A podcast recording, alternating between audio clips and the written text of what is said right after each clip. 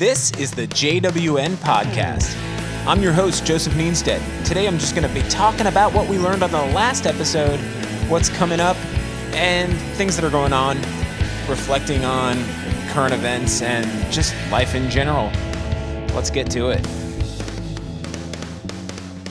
All right, so last episode was Mandy Bogman, and uh, I thought it was, it went perfectly. You know, it's so much easier talking to somebody else in one of these um, situations because right now I'm talking to a mic by myself. And I've started this podcast about five times trying to get this right. And I realized it doesn't matter if I get it right. We're going to try to have a conversation with this person on the other end uh, that I can't see, don't know who you are. And uh, uh, let's see how this goes.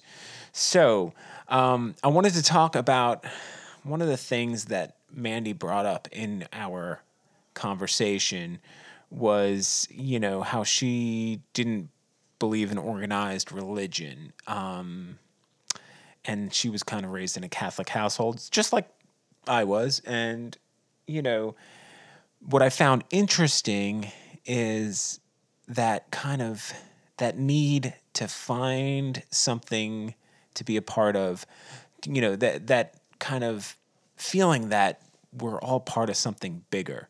And I definitely feel that. And I don't know if that is an innate quality in humans um, or if it's something we're taught and we just believe that we really should have some sort of group that we belong to. I, I just don't know for sure, but I know it's there. I know I have it. I know she has it. Um, and I think from, you know, as long as uh, history has been recorded, people have teamed up together and found something to believe in.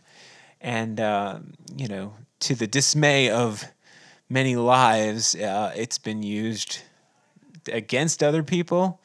Uh, it's been used to bring people together, though, and uh, I think the overall good is there.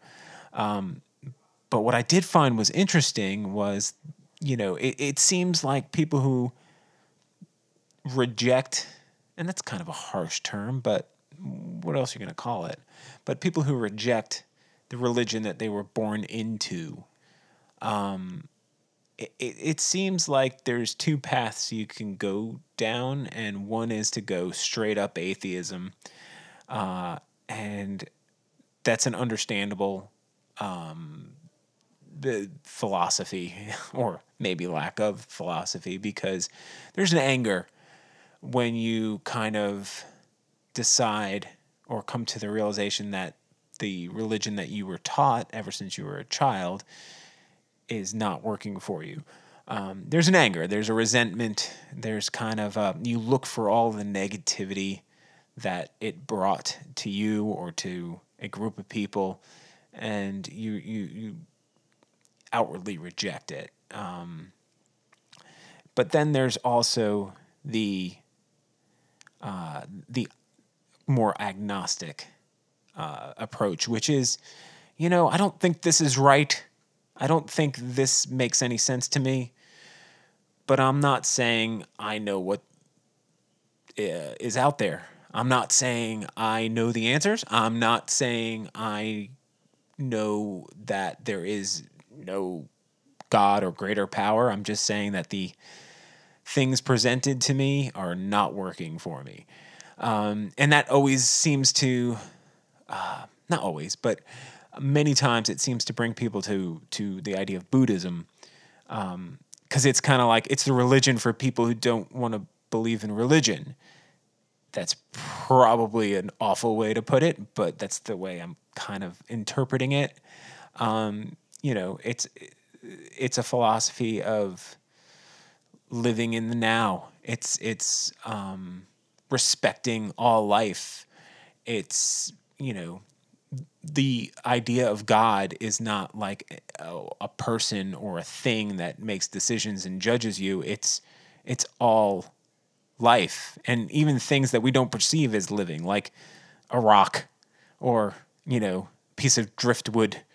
Um, it's all made of the same stuff, and it makes a lot of sense from a um, from an approach of like, okay, I know I don't believe in, uh, let's say, um, Judaism, or I don't believe in Christianity, but I do believe that this rock is right here. And, you know, if we break it down, it's made of the same kind of stuff that makes up my dog and makes up my children and makes up me.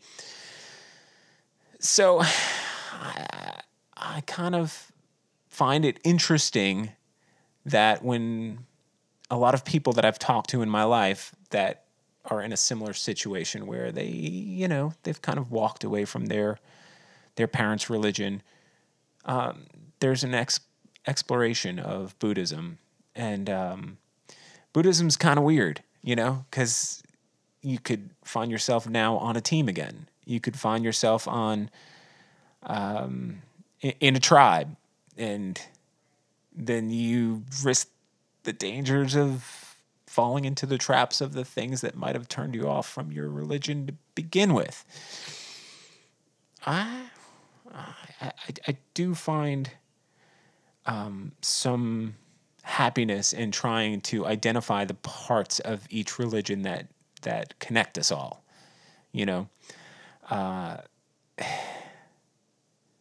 it becomes very easy when people are tribal to start thinking of what's different and you you know it's hard to actively think of the things that bring us together and i think in a time like right now in 2020 it's july 2020 and we could really use some coming together on ideas and coming together on what's the best thing for all of us. You know eh, to to think that the United States of America, which is where I live, obviously I uh, grew up in the United States. I've I've been out of the the, the country. I've seen other uh, people live, and um, to see the country where you're living in um, fail so immensely in their response to this pandemic it's extremely frightening. It's frightening because the people who are leading us, they're not recognizing, they're not acknowledging that that their approach isn't working. They're they're saying, "Oh, we should congratulate ourselves for doing such a great job." They're using uh, the stock market as a metric for our success in handling this pandemic, which makes no sense because as of today, we're over 40,000 people a day getting this um, getting this disease. That's crazy. And then the you know, Dr. Anthony Fauci has predicted that it's probably going to easily get to 100,000 people a day and it's going to get real dark. That is scary. And it doesn't have to be that way.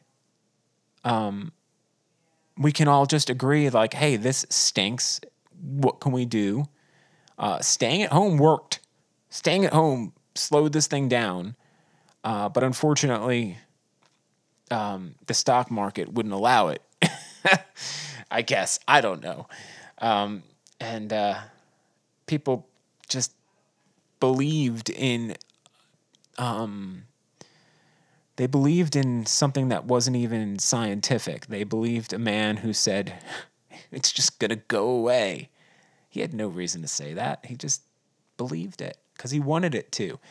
There's been a gambling of um, our our uh, response. You know, everything's been a gamble. Like, I think it'll do this. Okay. Nope, didn't. Meanwhile, the experts are keep telling us time and time again, no, this is what you need to do. You can't do this. It's not going to work. You can't be going out. You can't be going to bars. You can't be going to clubs. You can't be going to the beach with everybody right on top of each other. You can't be going to baseball games. You can't be going to blah, blah, blah, blah, blah.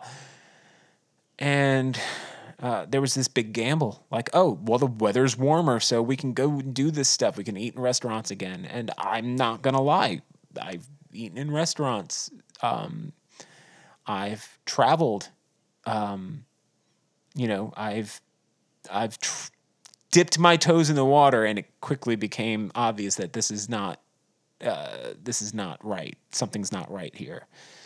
Um, and then you know, for my day job, for my work, I've had to leave the house almost on a daily basis. Um, at some point, I have to go visit one of my clients, and while I've made it uh, mandatory for my employees to wear face masks when we're doing any kind of work. Um, you know, one of my employees got the virus. Uh, now uh, we've been shut down completely. We're not going to see clients since that happened. Uh, we're getting tested weekly. Um, I so far have evaded infection, but my daughter who uh, had to get a couple of tests be- for her work. She works at Starbucks. She's 20 years old. She's a college student. She works at Starbucks. Uh, first test she took came back negative. Second test came back positive. And the day she found out that she had a positive result, she was actually spending the night at our house, um, which was frightening because now my wife and I are like, all right, we'll we've been directly exposed. So we had to wait about five days and got another test, and we're waiting on the results of that. So now we're back to being locked down, and uh, you know, no deed goes, no good deed goes on, whatever. I can't think of the stupid saying that you've heard a billion times before, but uh, yeah, on the way back from my um, from my test yesterday, I got rear ended. So it's like, come on, man. I haven't left the house in a week for anything. And now I go to get a test. You know, I go to get another test and boom, I get hit. Uh, yeah. It's, I'm not to, I'm not even that upset about it. It was, uh, it was not even like, yeah, the kid who hit me, and he was young. I'm to call him a kid uh, you know, it was an obvious mistake. Uh, he didn't, he wasn't being negligible, like beyond any kind of thing that you couldn't understand. I was inching out of a, the parking lot and he thought I was going and I was just trying to see past some bushes and he just kind of went right into me. Anyway, uh, what can you do? Um, I made a conscious decision though when I looked at the it was just a fender bender and I looked at it and and um, he, he was a young black man and I said we're not calling the cops on this and he said thank you because um, it really did not need we didn't need the police involved in it it's just took some pictures contacted the insurance company that's it we're uh, moving on from that I'm sure it'll be handled um, and I'll have a headache just trying to get everything fixed because nothing is ever easy when it comes to dealing with insurance companies. But eh, what can you do? Gonna move on. It's not the end of the world. Nobody was hurt. That's all that matters. No one was hurt. Someone made a mistake. It'll get taken care of eventually. It'll be annoying. Um, so let me move on from all that kind of doom and gloom stuff and talk about, um, well, it's not doom and gloom.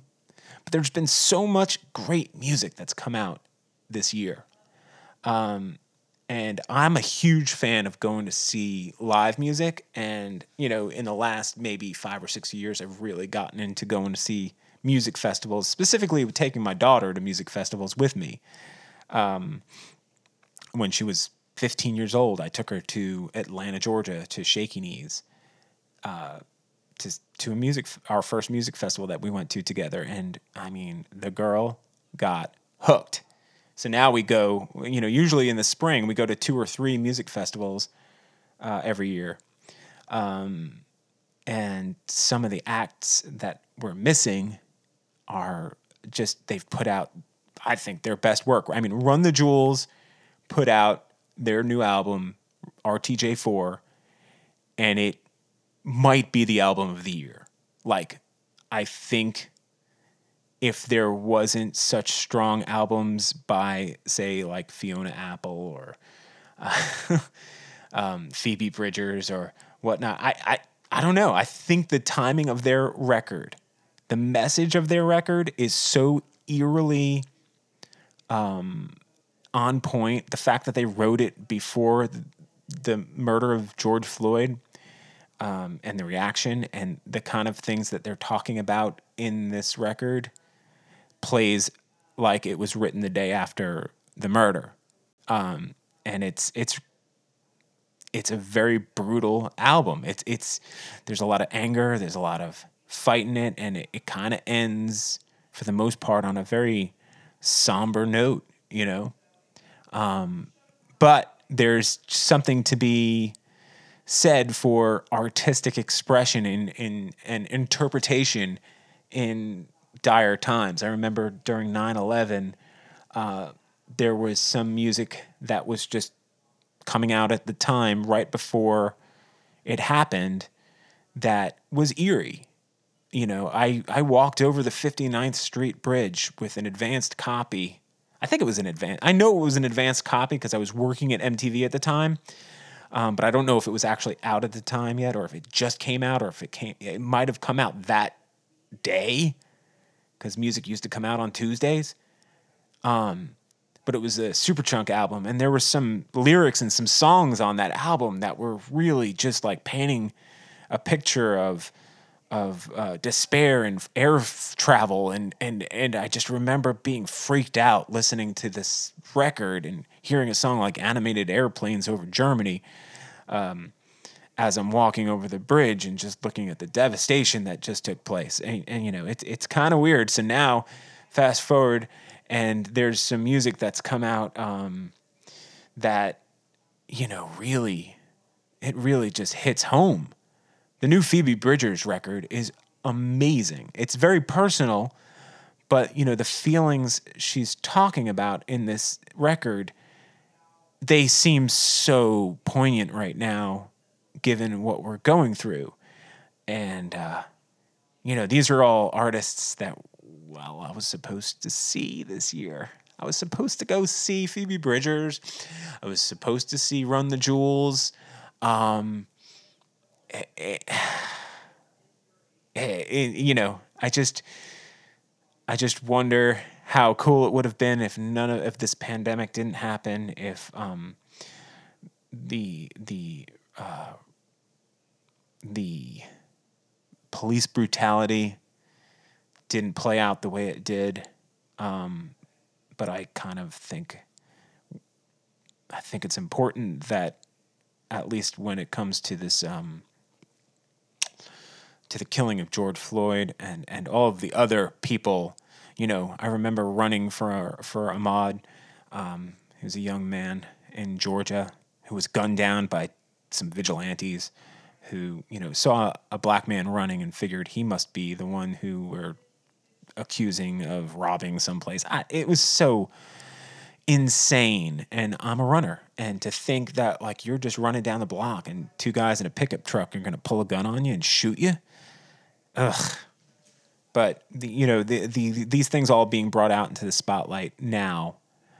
It's it's um, it, it's something that needs to it's something that needs to end, and I feel like um, I feel like people have gotten to that point. So many people have gotten to the turning point where they're no longer just like, oh, that's so sad. Maybe we'll, uh, you know, we'll put a Instagram post up and we'll say uh, we're in unity. Maybe we'll all have a, um, an event where we hold hands or something like that, and it'll just blow over like it did last time. Nope, nope. And uh, I think it's it's good that it didn't blow over. It's not good for business owners and people who've had to like deal with vandalism. It's not good for people living in communities that are kind of, you know, out of any kind of control at the moment. I, am not saying that that's good. I'm saying that the level of response is finally starting to meet the crisis at hand and it's getting a lot of people to pay attention. So hopefully it won't just be a hashtag and let's move on. It'll be a legislation, changes.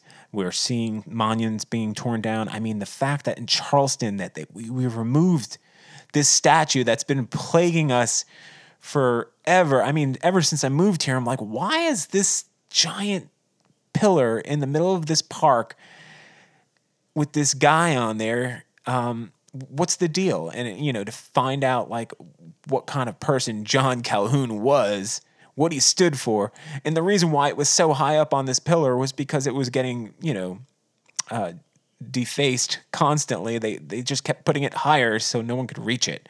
Like that should tell you something. Maybe we should just get rid of this thing if it's causing so much pain. Maybe we should rename that street. The same street where a white kid walked in and gunned down people in a church. That's on the same on Calhoun Street. Can you imagine? Can you friggin' imagine? If you don't live in Charleston and you're listening to this, just imagine what we overcame as a community. And um, meanwhile, you still have this giant monument to, you know, to, to pro slavery just you know, you can see it from a lot of areas on Calhoun Street. You know, it, it's huge. Um, and so the fact that they tore it down, uh, step in the right direction. Is it enough? No. Tearing down monuments, renaming bases, these are like tiny little steps to the things that need to happen. And that's good. That's good. And and if we've learned anything from this, is that sometimes it it, it takes um, takes an extreme response to an extreme problem for people to to, to notice. Uh, and let's hope that enough people notice that we can have a conversation to change the minds of those who are still holding out. And there are a lot of people still holding out. There's a lot of people we all love in our families that um, that still think that saying Black Lives Matter is an attack on cops. And it's like, no, that's not what we're saying. We're saying that there's a huge fire and we need to put it out. There's a problem uh, and we need to take care of it. It's not it's not an attack on someone else. It's a plea for help. Um, but I, you know, we're in that stage right now where there's you know the, the people are easily um, angry at each other instead of talking kindly through these problems. And when you get to that phase, it becomes very difficult. It becomes very difficult because people just, you know, it, people don't like to respond to negativity with kindness. And I don't know what the right answer is. You know, I just got through saying that it took some violence for people to to notice and to make changes. And so for me to say, hey, you need to be kind, uh, maybe I'm wrong. But I, I just know in my heart um, there are people I love that I'm not going to curse out because I disagree with them or that they disagree with me. Uh, I just I know it's not going to work. You know, if I ignore them they're not going to go away. They're not going to change anything. If I'm rude to them, they're just to, you know, delete me. um, anyway, I, we're to work through this. We're to figure it out. I, I hope to, on this podcast, uh, talk to some people in a leadership position um, when it comes to civil rights um, and, and, and listen and learn because there's so many questions that I have still at this point of how do we handle this? How do we mo- move forward? How do we solve some of the the personal issues that we deal with day to day? How can we make um, how can we level the playing field for everybody in the world? You know, it's not just this country. Um, but anyway, I was talking about music. Somehow I got onto that again. Um, and uh, something positive happened this week, music wise, is uh, one of the photos I took of one of my favorite bands, Guided by Voices. I found a photo from uh, three years ago and I shared it on my Instagram and they went and reshared it and they tweeted it out as well. And so, uh, you know, as a photographer, that is, you know, I, I usually don't shoot music commercially for for money. I do the I do music photography because as like a passion project. I, I just enjoy it. I I come from a um, from a musical background and shooting music is just a way that I find I can enjoy live music um, in a way that makes sense to me. And so whenever a band shares one of my photos, I get so excited. It's like it just it's a validation of of what I love to do. Uh, so yeah, if you go to InstaGBV on Instagram, or if you go find search for Guided by Voices on their Twitter, you'll see a picture that I took from Columbia, South Carolina. It's a fisheye lens, uh, so it's a kind of odd looking picture, um, but it looks cool. I like it, and apparently they liked it too. So, what's going on with this podcast? Um, I had some people lined up. I was going to start doing this podcast in studio, in my photo studio. I had it all set up and ready to go, and then um, we had an outbreak of COVID in my the building where my studio is, and that's when my uh, I found out my employee had it.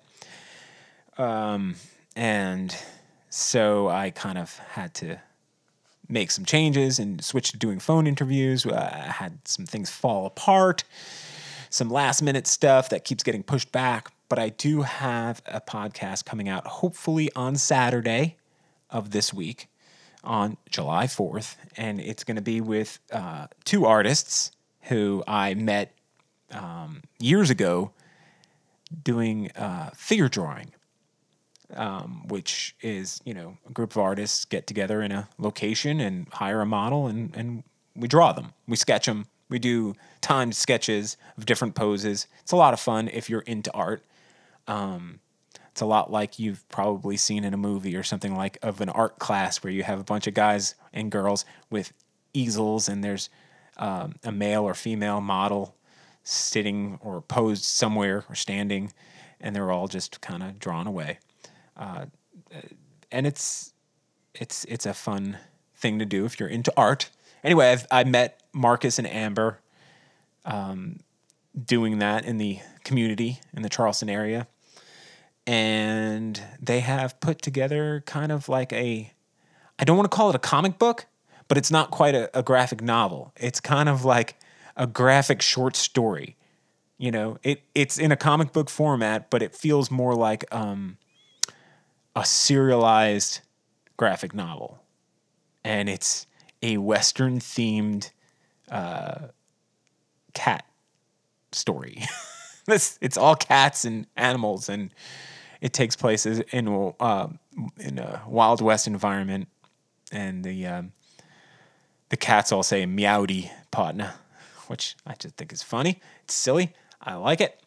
But um, yeah, they they they have that just came out this week, so I am excited to talk to them about that and what they're up to. And you can look forward to that. That's coming on Saturday. I hope. Hope I'm not jinxing myself. Um, and then I have some other exciting guests that are coming up soon, hopefully, as we try to get through this pandemic together. Uh, and you know, I, I I imagine people are sick of hearing like podcast interviews over the phone, uh, just like they might be sick of watching any kind of interview um, shows that are done over Zoom. Late night TV is done very low budget, although I will tell you, the late show with Stephen Colbert has never been better than him sitting in a room with his like family as his as his crew.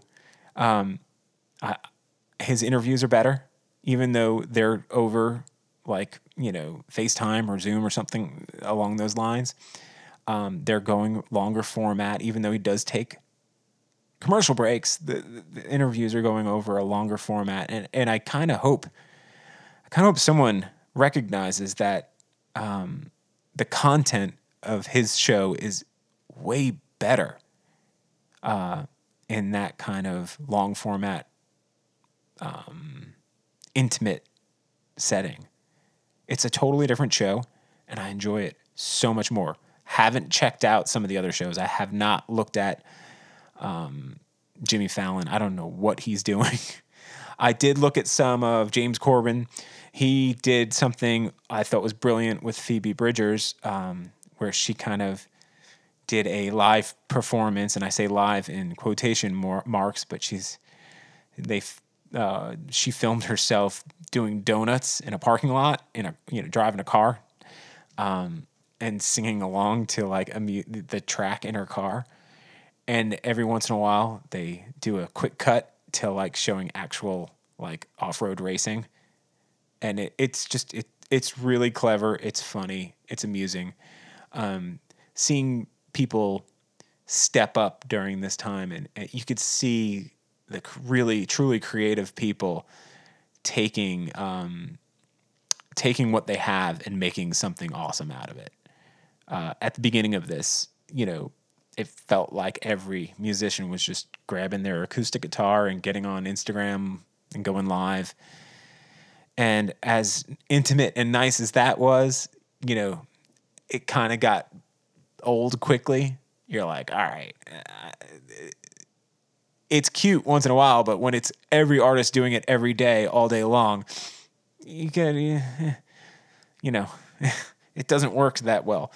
Uh, but there's some bands that um, took it up a notch. You know, there's a, a, there's an artist out of Georgia named Pip the Pansy, and when um, when Pip the Pansy decided to do a live stream, uh, she took her her bedroom and turned it into like a studio. She put lighting in there. She put props, smoke machine, and she turned it into like it was very much like seeing her perform live.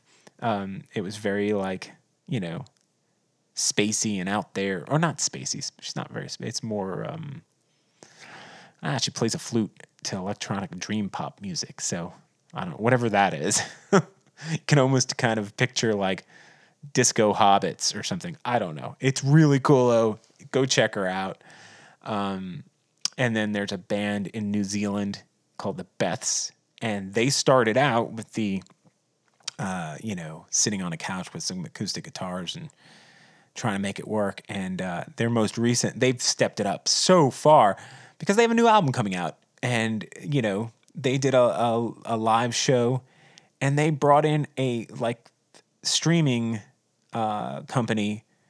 They mic'd everything. It sounded like a studio recording and they're playing live in a room, but they got the whole band in there. They got everything mic'd and it sounded amazing. Uh, so go, you can find that on YouTube if you look up the Beths. You can find um, some of their performances, which are really, really good. Uh, I love that band so much. Again, so much good music coming out right now. There's so much good music coming out right now, and we don't get to, you know, bounce off each other and shout and have a drink and enjoy it um, together in person, but it's interesting to see people rise up to the occasion. I think that might be it for today. I think I've covered all the bassist. I uh, bassist. I've covered the bassist. I'm gonna leave you with um, the intro music and the music I play in the outro of my podcast that I've kind of settled on. It's a song I wrote. Oh, it's got to be put it this way George W. Bush was president when I wrote this, and it was a somewhat um, political song against his choice to go to war in Iraq, but it's not like on the nose. It's it's some some lines might be, um, but it was a very very much for me. It was a protest song at the time um, so I'll play you the actual song with with me singing, and uh, here here you go. It's it's called um, man I don't even remember what the heck I called it. Uh, I will tell you one second. I'm so dumb. Take me down. Take me down. All right, here you go. Here's Take Me Down.